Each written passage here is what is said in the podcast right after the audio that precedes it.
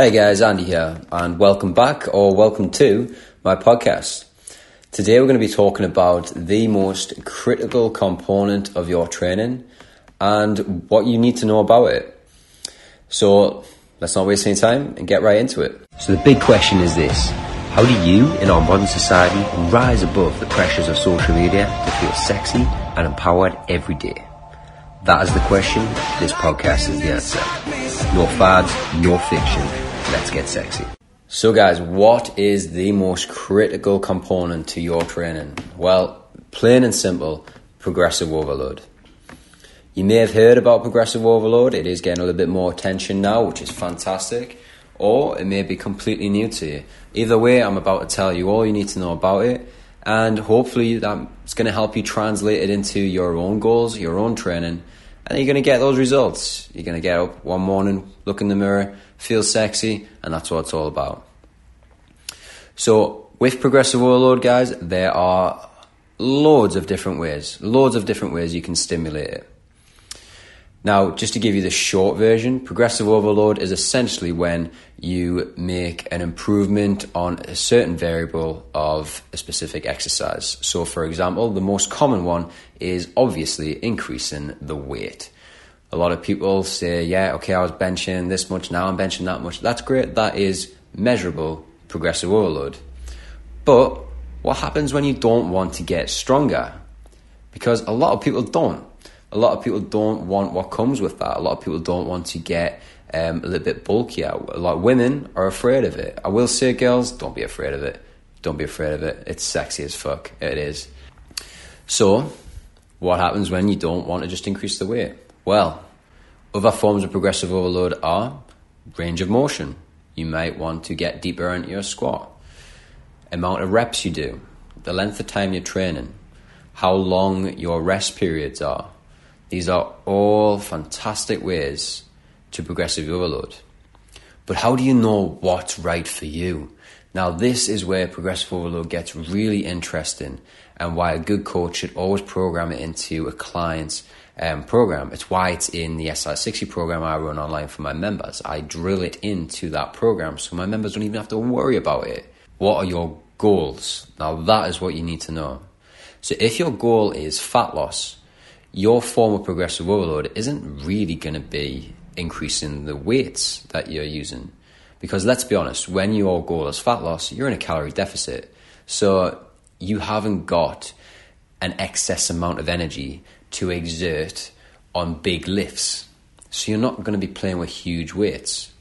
You might still play with big weights and still try to make small improvements in that area because you'll want to maintain muscle mass but it's not going to be a primary form of progressive overload.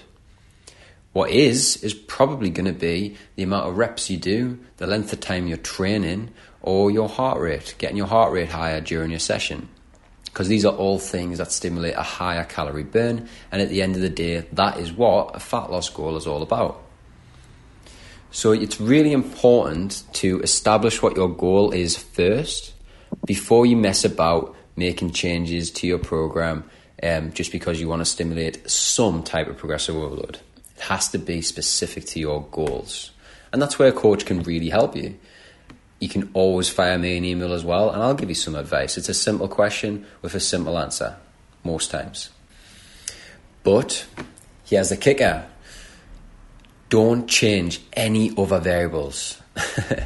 I, I used to do this all the time, right? So I wanted to, you probably know someone like this oh, but you probably knew me when I was like this, maybe.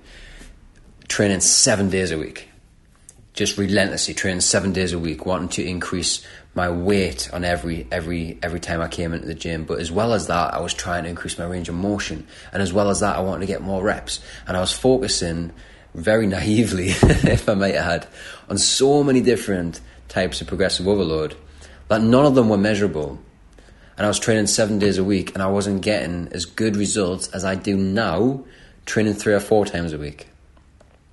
Now that may even shock you that I only train three, four, four times a week, but that's all I need because those three, four times a week are jam packed full of progressive overload, and I know I'm going to make physiological improvements that are measurable. But back then, when I was focusing on just trying to improve everything as quickly as possible, none of it was measurable. Because if I'm going deeper into a squat, but it's a heavier weight, how do I know which part of that is making me struggle?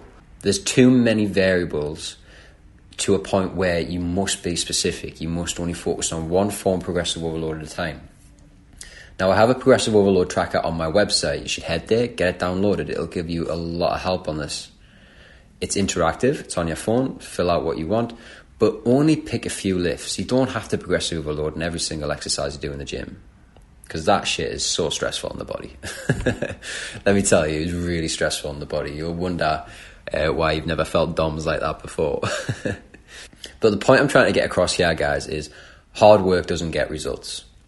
Now that's a horrible thing to hear, and I realize it's quite savage to hear. It doesn't even roll off my tongue properly. but yeah, hard work does not get results. Smart work does.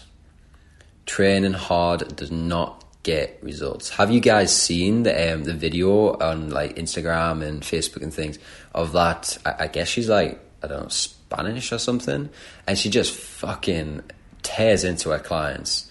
Her clients are like crying mid set shit like that. Then they can't walk the next day.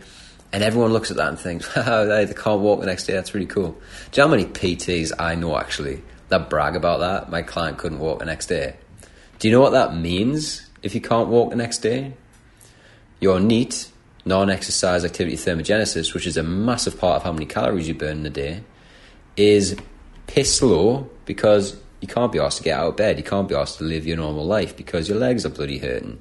So you're not burning as many calories as you normally would walking around and doing bits. Hell, you might not even be able to have sex because your harmonies are in DOMs. Been there.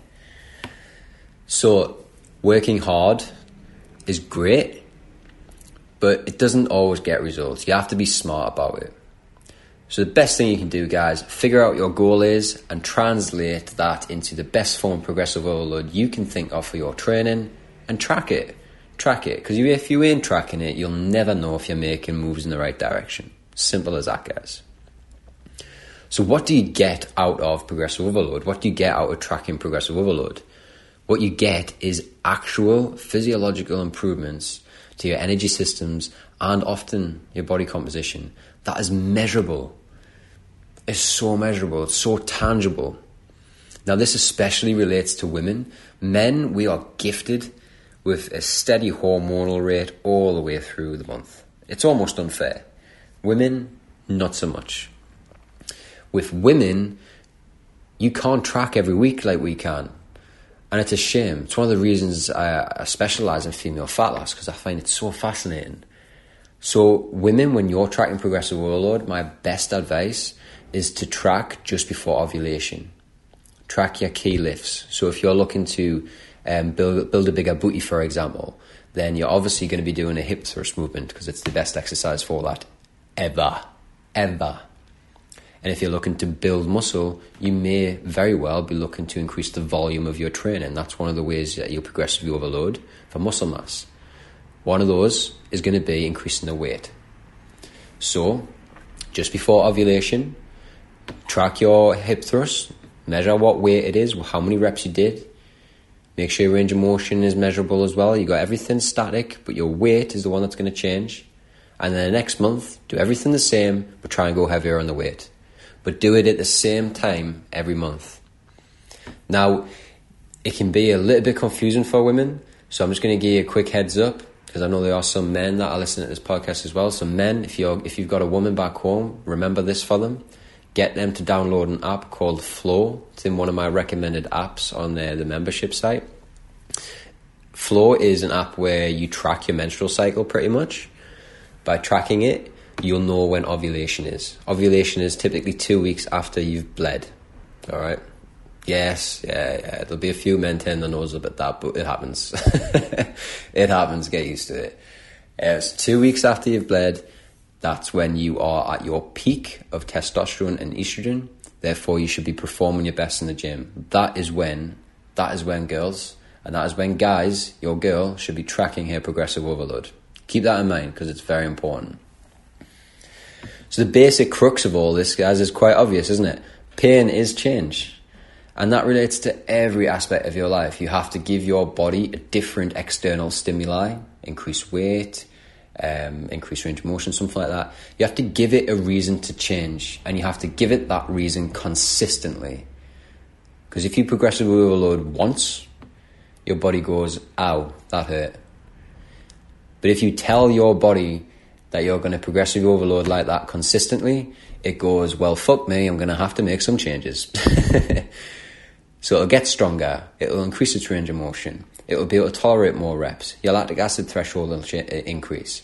All these beautiful things, which are measurable, which is key.